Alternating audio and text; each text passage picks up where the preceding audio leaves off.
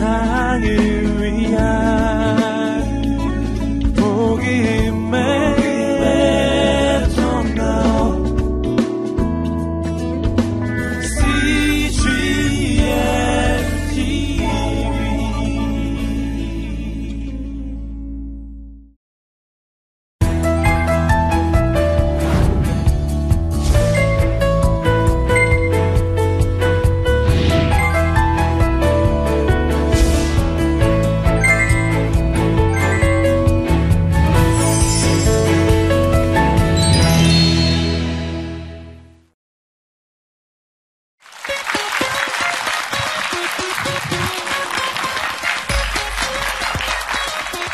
안녕하십니까. 태화복지재단에서 사무총장으로 일하고 있는 유영덕 총장입니다.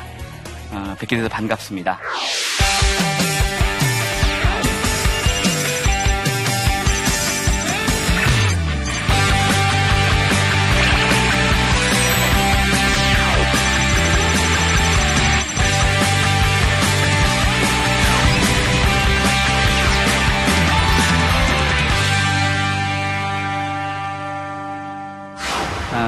여러분 세상에는 두 종류의 사람이 있어요. 어, 떤 사람들이 있을까요? 너무 추상적이죠. 어, 나누며, 사, 나누며 사는 사람들과 나누지 않고 나만 위해 사는 사람들 이렇게 두 종류로 나눌 수 있죠. 어, 세상에는 나누며 사는 사람들이 있고요. 나누지 않고 그냥 자기의 이익과 어, 자기만의 욕심을 채우게 사는 사람들이 있죠. 얼마 전에 그 언론에 보도가 돼서 아시겠지만 어, 송파구에 예, 안타까운 사건이 있었습니다. 송파구에 세모니어 자살 사건이 있었잖아요. 어, 화면에 보시면 그 어, 가족이 함께 어, 세모녀가 삶을 마감하면서 편지를 남겼어요. 그 편지를 보시면 죄송하대요. 죄송합니다. 주인 아주머니께 죄송합니다. 어, 마지막 공과금과 마지막 집세 놓고 갑니다. 그리고 또 한 번 정말 죄송합니다. 어, 삶을 마감하면서 죄송하다고 표현을 하고 그리고 자기 책임을 어, 다했던 저분이 돌아가실 때 무슨 생각을 하셨을까? 그 생각을 하면요, 어, 어려운 이웃들을 위해서 일하고 있는 어, 저는 마음이 무너집니다. 저분들은 어, 스스로 자살하셨지만 저는 타살이라고 생각해요. 흔히 이야기하는 사회적 타살이죠.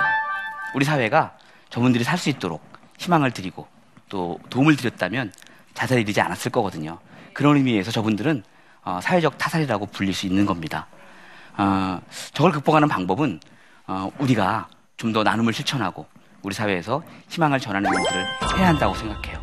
저분들이 한 일가족이 저런 극단적인 선택을 하면서 얼마나 마음이 예, 여린 분들이면 아, 저 같으면 죽을 때 시컷 그냥 맛있는 거 먹고요. 그 돈 가지고 그렇게 죽을 것 같아요. 근데 그러지 않았거든요. 얼마나 귀한 분들이에요. 저분들을 스스로 목숨을 끊도록 아, 내몰아간 우리 사회. 그게 너무 마음이 아프더라고요.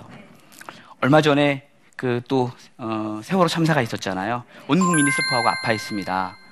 어, 그건 역시도 사실은 본질을 들여다 보면 우리 사회가 어, 돈, 그죠? 돈에 대한 탐욕, 욕심 이런 것들 때문에 생긴 저는 참사라고 생각해요. 어, 세월호 참사가 일어나기까지 얼마나 많은 단계가 있었겠어요. 그걸 예방할 수 있는 많은 단계가 있었습니다. 사실은 그렇죠. 어, 불법 개조를 누군가 묵인하지 않았다면 왜 묵인했죠?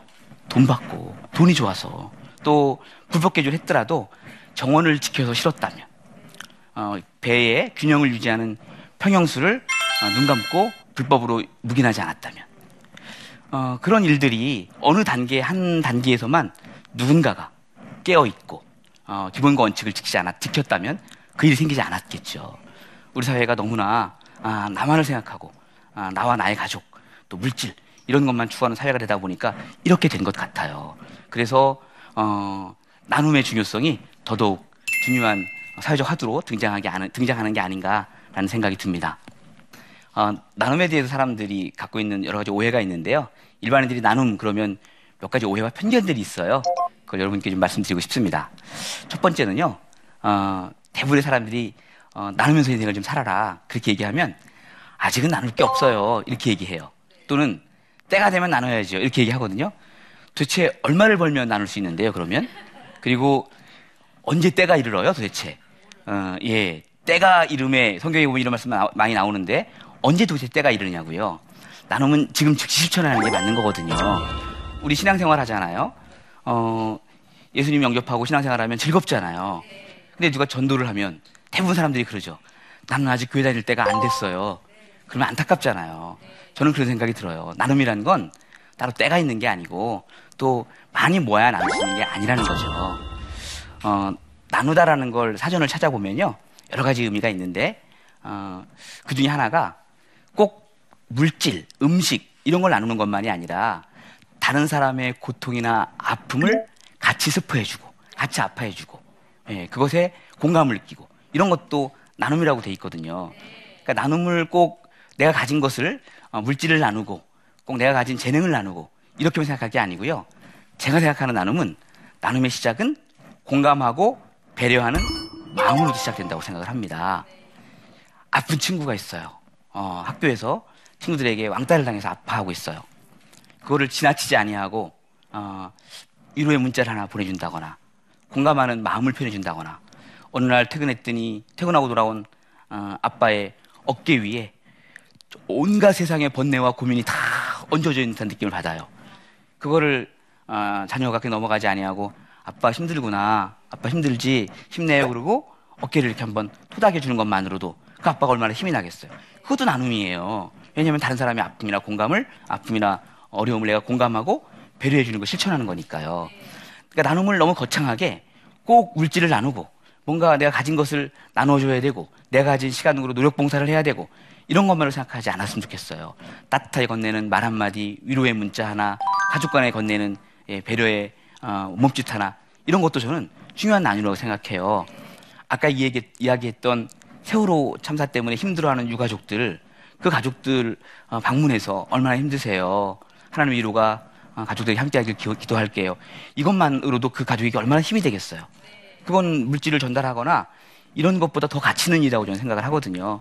그래서 나눔의 시작은 사실은 공감하고 배려하는 마음. 그것부터 시작해야 한다고 생각을 합니다. 그 작은 것부터 시작해서 점차 확산해 나가는 거예요. 그럼 마음을 표현하기 시작하잖아요? 그러면 더 나누고 싶어요. 그러면 이제 내가 가진 시간과 내가 가진 재능과 이런 것들을 위해서, 이웃을 위해서 어, 뭘쓸 수 있을까 고민하게 되죠. 그러면 점점 나눔의 영역들이 확산될 거라고 저는 확신합니다. 그러니까 나눔을 너무 어렵게 생각하지 마시고 첫 번째 뭐부터? 마음부터. 내 마음을 표현하는 것부터. 예. 오늘 당장 집에 돌아가셔서 엄마 사랑해. 예. 아빠 힘들었지? 안아주세요. 그게 저는 나눔의 시작이라고 생각합니다. 그것이 가족을 넘어서서 사회로, 이웃으로 확산돼야 한다고 생각을 하는 거죠. 두 번째 나눔에 대해서 사람들이 갖고 있는 오해 중에 하나가 뭐냐면요. 나눔은 어, 남을 돕는 행위다라고 생각을 하는 거예요.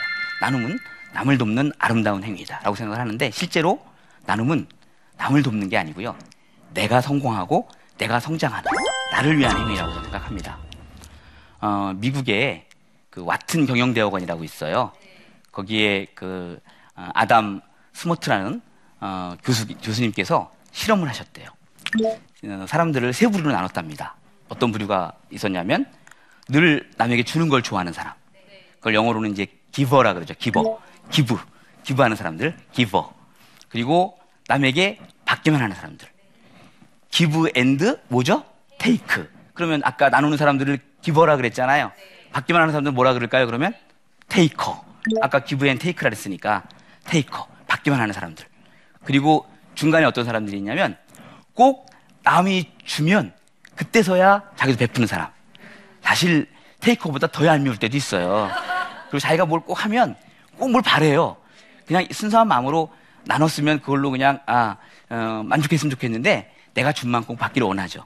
그런 사람들을 이제 그 아까 얘기했던 아담 박사는 어, 매처라고 표현했어요. 매처. 매치된다는 거죠. 내가 준 만큼 받아야 돼. 이런 이제 매처라고 표현했는데 그래서 기버와 매처와 테이커 이렇게 세 부류로 나눠서 캘리포니아에 있는 근로자들을 이렇게 160명을 모아가지고 생산, 생산성에 관한 실험을 했대요. 어, 누가 제일 생산성이 높았을까요? 누가? 기버, 매처, 테이커 중에 그 160명의 기술자 중에서 생산성을 가장 어, 많이 낸 사람이 기버 부류, 기버 부류일까요? 매처 부류일까요? 테이커 부류일까요? 이제 나눔의 시간이니까 당연히 여러분 기버 부류, 기버 부류라고 대답을 하는 게 맞을 것 같잖아요. 그럼 제가 질문했겠어요? 예. 기버가 아니었고요. 테이커였습니다. 생산성은 생산성은 정말 어, 남을 무시하고 남을 배려하지 않고 내 것만 챙기는 사람이 높았다는 거예요. 안타깝죠. 근데 놀라운 반전이 있습니다. 당장은 그랬는데요. 단기간에 측정한 거는 3년, 5년, 10년 후까지 추적 조사를 했대요. 추적 조사를 했더니 3년 후에 테이커였던 사람들보다 기버인 사람, 기버였던 사람들이 더 직장에서 성공하고 더 인정받는 비율이 높아지더래요. 5년이 지나니까 그 비율이 더 높아지더래요. 장기적으로 10년이 되니까 어, 남에게 배려하고 도와줬던 사람이 단기간으로 성과가 없었지만 훨씬 더 인정받더래요. 왜 그랬을까요? 단기적으로는 성과를 못 냈지만 시간이 오래 지나면서 그 사람에 대한 사회적 신뢰가 쌓인 거예요. 저 사람은 믿을 만한 사람이야. 저 사람에게는 믿고 맡겨도 돼. 나는 사회적 신뢰가 쌓이니까 그 신뢰를 기반으로 그 사람들이 직장에서 자기 조직에서 어, 성공하는 사람들로 인정받았다는 거죠. 그렇다면 결국 나눔이라는 건 장기적으로 보면 단기적으로 보면 손해를 보는 것 같고 예 단기적으로 보면 성과를 못 내는 것 같지만 장기적으로 보면 성과를 내고 더 오히려 성공의 지름길이라는 거죠. 마셜 골드 스미스란 분이 어, 일 잘하는 당신이 성공하지 못하는 직장에서 성공하지 못하는 뭐 일곱 가지 비밀 이런 책을 쓰신 분인데요. 거기 보면 일을 아무리 잘해도 어, 그렇게 나누지 못하는 사람들 그 사람들의 특징이 뭐냐면요. 다른 사람에 대해서 비판적인 말을 일삼고 맨날 공격하고 부정적인 언어를 구사하고 이런 사람들이 돼요. 또 협업하지 협업, 할 줄 모르고 관계 맺을 줄 모르고 어, 그런 사람들은 배려하는 행위가 없으니까 관계도 맺지 못하고요. 늘 부정적이고 그런 사람들은 일을 잘해도 장기적으로는 직장에서 성공할 수 없다는 거예요. 저는 인생을 사는 비결이라고 생각합니다. 그러니까 나눔은 그걸로 돌아보 비춰보면 어, 정말 남을 돕는 행위지만 궁극적으로는 나를 위한 예, 내 성장을 위한 행위일 수 있다고 저는 생각을 하는 거죠. 그래서 나눔은 남을 돕는 행위가 아니라 오늘 생각을 바꾸셨으면 좋겠어요. 나를 위한 행위다. 내 성장을 촉진시키는 행위다라고 생각하시면 좋을 것 같아요. 아, 두 번째 마더 테러서 효과라는 게 있습니다. 음, 하버드 의대에서요 실험을 또 해봤대요. 어, 그룹을 두 그룹으로 사람을 그 모집해가지고 실험을 해봤는데요. 한 그룹은 돈을 받고 노동을 하는 사람들, 어떤 노동을 하는데 그 대가를 받고 하는 사람들이고요. 한 그룹은 어, 돈을 받지 않고 순전히 봉사했던 그룹들. 예를 들면 어떤 고아원에 가서 뭐 조경을 한다거나 또는 청소를 하는데 사람들에게 당신들은 어, 일당을 줄게요. 그렇게 해서 일을 시킨 사람들. 그 사람들은 대가를 부르고 이제 고아원 가서 청소하는 일을 했지만 돈을 받고 한 거죠. 한 그룹은 돈을 받지 않고 순수한 봉사를 했던 그룹. 그리고 나서 봉사가 다 끝난 이후에 그 사람들의 그 신체 면역 기능 있죠? 그거를 측정해 봤대요. 누가 높았을까요? 여러분, 아까 제가 그, 어, 정답이 테이커였는데 기버라고 얘기했다가 어, 또 답이 안 나올까봐 약간 긴장들 하시는데 이거는 여러분 생각한 답이 맞습니다. 당연히 어, 돈을 받지 않고 순수한 마음으로 봉사했던 그룹이 훨씬 면역 기능이 높았다는 거예요. 그래서 어, 그 연구 결과를 보고 미국인 의사 중에 엘렌 뉴스라는 분이 계신데 그분이 helper's high라는 언급을 하셨어요. 그런 개념을 얘기하셨는데 이게 뭐냐면 helper가 남을 돕는 사람이거든요. 나누는 사람들. 어, high는 뭐죠? 뭔가 높다는 거죠. 어, 마라토너들 있지 않습니까? 마라토너들이 한 30분쯤 열심히 땀 흘리고 운동을 하거나 하잖아요. 그러면 정말 언제도 맛볼 수 없는 그 희열, 어, 기쁨, 성취 같은 걸 느낀대요. 30분 딱 지나면. 땀을 흠뻑 흘리고 나면. 그게 이제 runner's high라 그래요. runner, 달리는 사람들의 최고의 성취감. 그것처럼 도와주는 사람들도 어, 그런 성취감을 맛볼 수 있다는 거예요. 그러니까 아까 얘기했던 남을 돕고 무료로 봉사하고 할 때 느낄 수 있는 성취감과 행복감이 있다는 겁니다. 어떤 실험이 있었냐면 또 어떤 실험이었냐면 마더 테레사 아시죠? 예, 성자 성모라고 불리는 어, 그 마더 테레사의 일대기를 그 담은 영상을 보여줬대요. 예, 두 그룹에게 한 그룹에게는 안 보여주고 한 그룹에게는 보여주고 그리고 나서 어, 안 보여준 그룹의 어, 신체 면역 기능과 보여준 그룹의 신체 면역 기능을 측정했더니 그 동영상을 그 보여준 그룹이요 정상인보다 그러니까 그걸 안 본 사람들보다 세 배의 면역 기능이 높아진 걸 발견했대요. 그러니까 이건 무슨 얘기냐면 내가 직접 하지 않아도 미담을 보거나 듣는 것만으로도 나의 면역 기능이 높아진다는 거예요. 그게 이제 마더, 테, 마더 테레사 효과입니다. 그래서 Helper's High, 테레사 효과 이런 것들을 종합해 보면 결국 나눔은요, 나눌수록 어때요? 기분이 좋아지고요. 성취감이 되고 행복해지는 거예요. 그러니까 사람들이 나눔에 중독되는 사람도 나오는 겁니다. 너무 좋은 거예요. 그래서 자기 자발적으로 그런 사람들 많잖아요. 연예인 중에도 많죠. 누가 있어요? 아시는 분들? 현, 예, 김장훈 씨. 이런 분들이 나눔을 실천하면서 살고 있잖아요. 뭐, 또, 어, 차인표, 신나라 부부. 이런 분들이 그렇게 나눔을 실천하는 이유가 거기서 아까 얘기했던 헬퍼사이 이런 것들을 느끼기 때문에 나눈다는 거예요. 어, 그래서 우리가 또 하나 그 나눔에 대해서 생각할 때 갖는 편견 중에 하나가 나 같은 평범한 사람이 아니라 나눔은 조금 전에 제가 얘기했던 연예인들, 유명인들 이런 사람들이 하는 특별한 사람들이 하는 행위야라고 생각하는 경향이 또 있다는 거죠. 그렇지 않습니다. 어, 제가 그 사회복지사가 돼서 어, 일했던 복지관 중에 저 은평구 수색동에 가면 은평 종합사회복지관이라고 있어요. 음, 제가 일할 그 당시에는 지금은 거기가 막 재개발돼서 아파트가 들어서 있고 그런데 제가 일할 때는 정말 그 판자촌이었고요. 산동네였어요. 그래서 가정방문을 가면 막 미로처럼 이렇게 골목길 산동네 가면 어, 제가 한 번 산동네 잘못 들어갔다가 길을 못 찾아서 한참 헤맨 적도 있을 정도로 그렇게 미로처럼 돼 있고요. 산동네의 특징 개가 그렇게 많아요.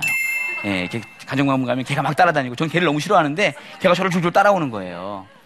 그 동네에 어렵게 사시는 할머니가 한 분 계셨어요. 국민기초 생활 수급자셨는데요. 어, 그분은 라면 한 박스, 그리고, 어, 한 줌의 쌀, 이걸로 겨우 한 달을 하시는 분이었습니다. 근데 어느 날 그분이 봉투에 뭘 가져오셨어요. 그 할머니 이게 뭐예요? 그랬더니 내가 죽을 날이 얼마 안 남은 것 같아서 선생님한테 부탁이 있어서 왔다 그러시는 거예요. 기침을 심하게 하셨어요. 어, 그러면서 뭘 내미시는데 그 속에 뭐가 들었냐면 꽤 많은 양의 현금이 들어있는 거예요. 제가 깜짝 놀랐습니다. 할머니 이 돈이 어디서 나셨어요? 그 돈을 그 돈이 어디서 났겠어요? 본인이 복지원에서 지원받은 그 어, 생활 보조금 후원자들이 보내주는 돈 그리고 어, 정부에서 나오는 국민기초 생활 수급액을 다 쓰지 않고요. 어, 들어오면 반을 모으신 거예요.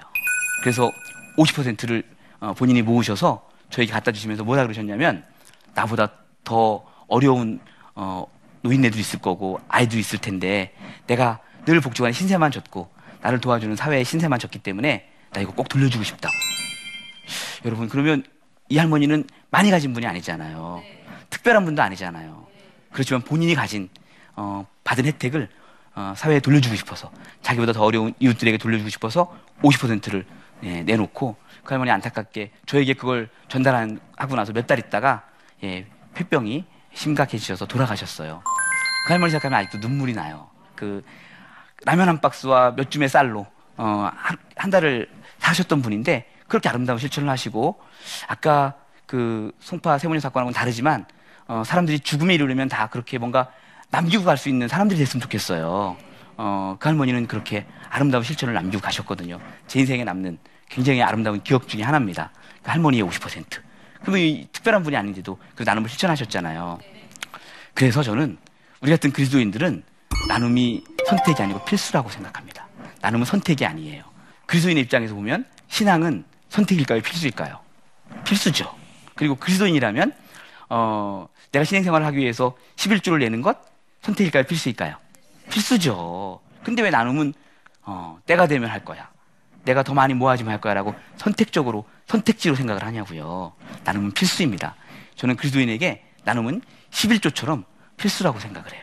그래서 어, 제가 주장하고 싶은 거는 권하고 싶은 거는 신앙생활하면서 11조를 하나님께 드리고 나머지 11조는 어, 좀 이웃에게 드릴 수 있는 적게 보면 적게 보는 대로 많이 벌면 많이 버는 대로 그러면 하나님께서 11조 잘하는 사람에게 하나님 이렇게 등 돌리는 적 없잖아요. 이웃을 위해서 11조를 내는 사람에게 하나님 등 돌릴 리가 없죠. 제가 그 산 증인입니다. 저 한 번도 풍요하게 살진 않았지만 제가 삶을 살면서 한 번도 또 궁핍하게 산 적도 없어요. 어, 어려워지면 하나님께서 그때마다 일용할 양식을 주시고 다른 길을 또 열어주시고 피할 갈도 열어주시고 그렇게 해주시더라고요. 그래서 그리스- 그리스도인들에게 나눔은 필수다. 누가 복음에 그러면 그 말 나오잖아요. 사마리아인 비유 나오잖아요. 레위인, 예, 제사장. 제사장 핑계가 있었겠죠. 난 하나님께 제사 드리는 굉장히 귀한 일을 하러 가야 되는데 어떻게 여기서 강도 바- 맞은 그 사람을 돌보고 이- 있을 여력이 없어. 라고 생각했겠죠. 근데 예수님이 그분을 우리의 진정한 이웃이라고 얘기하지 않았잖아요. 누가 이웃이었죠? 예, 사마리아인. 그 당시에 천대받고 또, 어, 지금으로 얘기하면 굉장히 낮은 신분을 가진 사마리아인이 우리의 진정한 이웃이라고 예수님께서 칭찬하셨잖아요. 그 사마리아인이 나눔을 실천했기 때문이죠. 그래서 그리스도인에게는 나눔은 선택이 아니고 필수라고 저는 주장하고 있습니다. 여러분 모두 어, 오늘부터 당장 작은 것부터 나눌 수 있는 그런 사람이 되셨으면 좋겠어요. 그래서 나눔이 정말 우리 사회를 행복하게 할 수 있습니다. 그리고 성파 세모녀석관 같은 것들도 나눔이 해결할 수 있고요. 어, 더 넓게 보면 우리 사회의 많은 어려운 문제들과 어, 부조리 또 불공평 이런 것들도 다 나눔으로 극복할 수 있다고 생각합니다. 오늘부터 실천할 수 있는 나눔을 실천할 수 여러분 되시기 바라고요. 나눔은 어려운 것이 아닙니다. 작은 것부터 실천하는 하루하루가 되시기 바랍니다. 고맙습니다.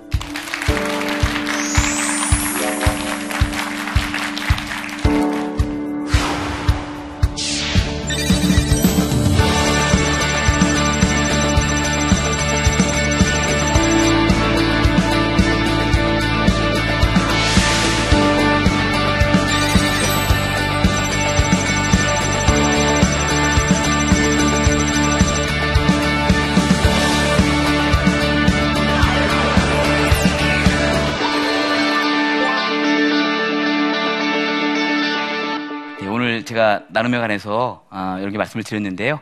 혹시 궁금한 점이 있거나 질문 있으시면 아, 받겠습니다. 질문해 주시죠. 네, 질문해 주세요. 그 사회복지사 일을 하시면서 그 힘들고 어려웠던 점도 많으실 것 같은데 네. 그 반대로 가장 행복하셨던 이- 일이 음. 언젠지 궁금. 제가 청소년기 때 방황하다가 어떤 전사님을 만나서 그분의 영향력으로 도움으로 제 삶이 바뀌었잖아요. 그것처럼 제, 제가 드린 도움 하나 또 상담 때 건네준 말 한마디 때문에 어, 삶이 바뀐 청소년을 만날 적도 있고요. 또 정말 복지관의 도움이 아니었으면 어, 자살하고 싶었을 것 같아요. 이런 분을 만난 적도 있어요. 그런 분들이 복지관의 도움 때문에 어, 우리가 이렇게 살게 됐다. 이런 말을 건네면서 제 손을 잡아줄 때 그때 사회복지하는 보람 정말 느끼죠.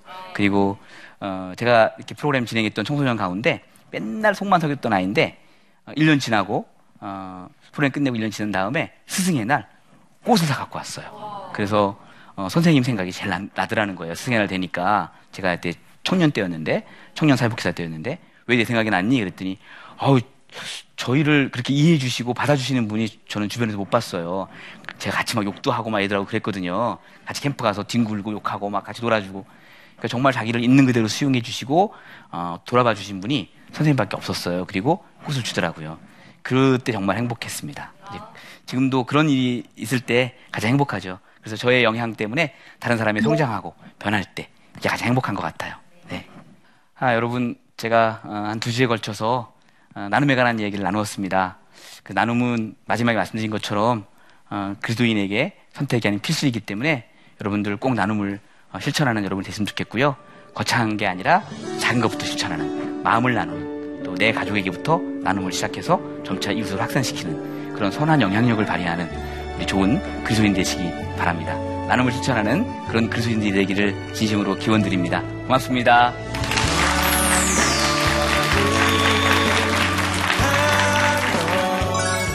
아프리카에 아이들에게 신발을 신겨주면 사망률이 25%가 줄어듭니다. 그러는 거예요. 그게 너무 충격적이었어요. 그 집에 돌아와서 신발장을 보니까 신발이 더 이상 들어가기 힘들 정도로 꽉꽉 채워져 있는 거죠. 1년, 2년 동안 한 번도 안 신은 신발이 이렇게 내가 있고 되게 막 내 자신한테 실망스러워 화가 났어요. 그때부터 기도를 하게 됐고요. 사람들하고 나누기 시작했어요. 나는 에티오피아에 천 켤레 신발을 가져갈 거야. 어떤 사람은 만 원, 어떤 사람은 백만 원, 기적적으로 2,300만 원이 붙였어요.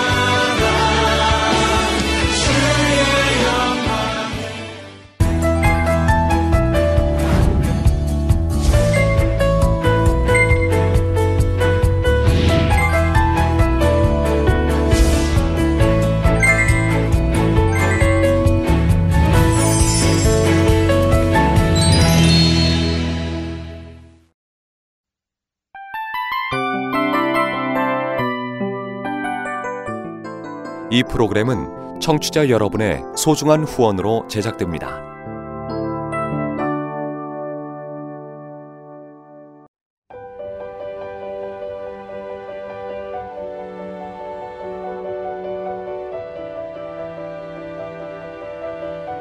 세상에는 수많은 교회들이 있지만 더 깊이 있는 말씀 강해를 찾기 위해 크기로만 교회를 선정하지 않습니다. 보다 좋은 영적 콘텐츠를 더 많이 나누기 위해 방송비를 받지 않습니다.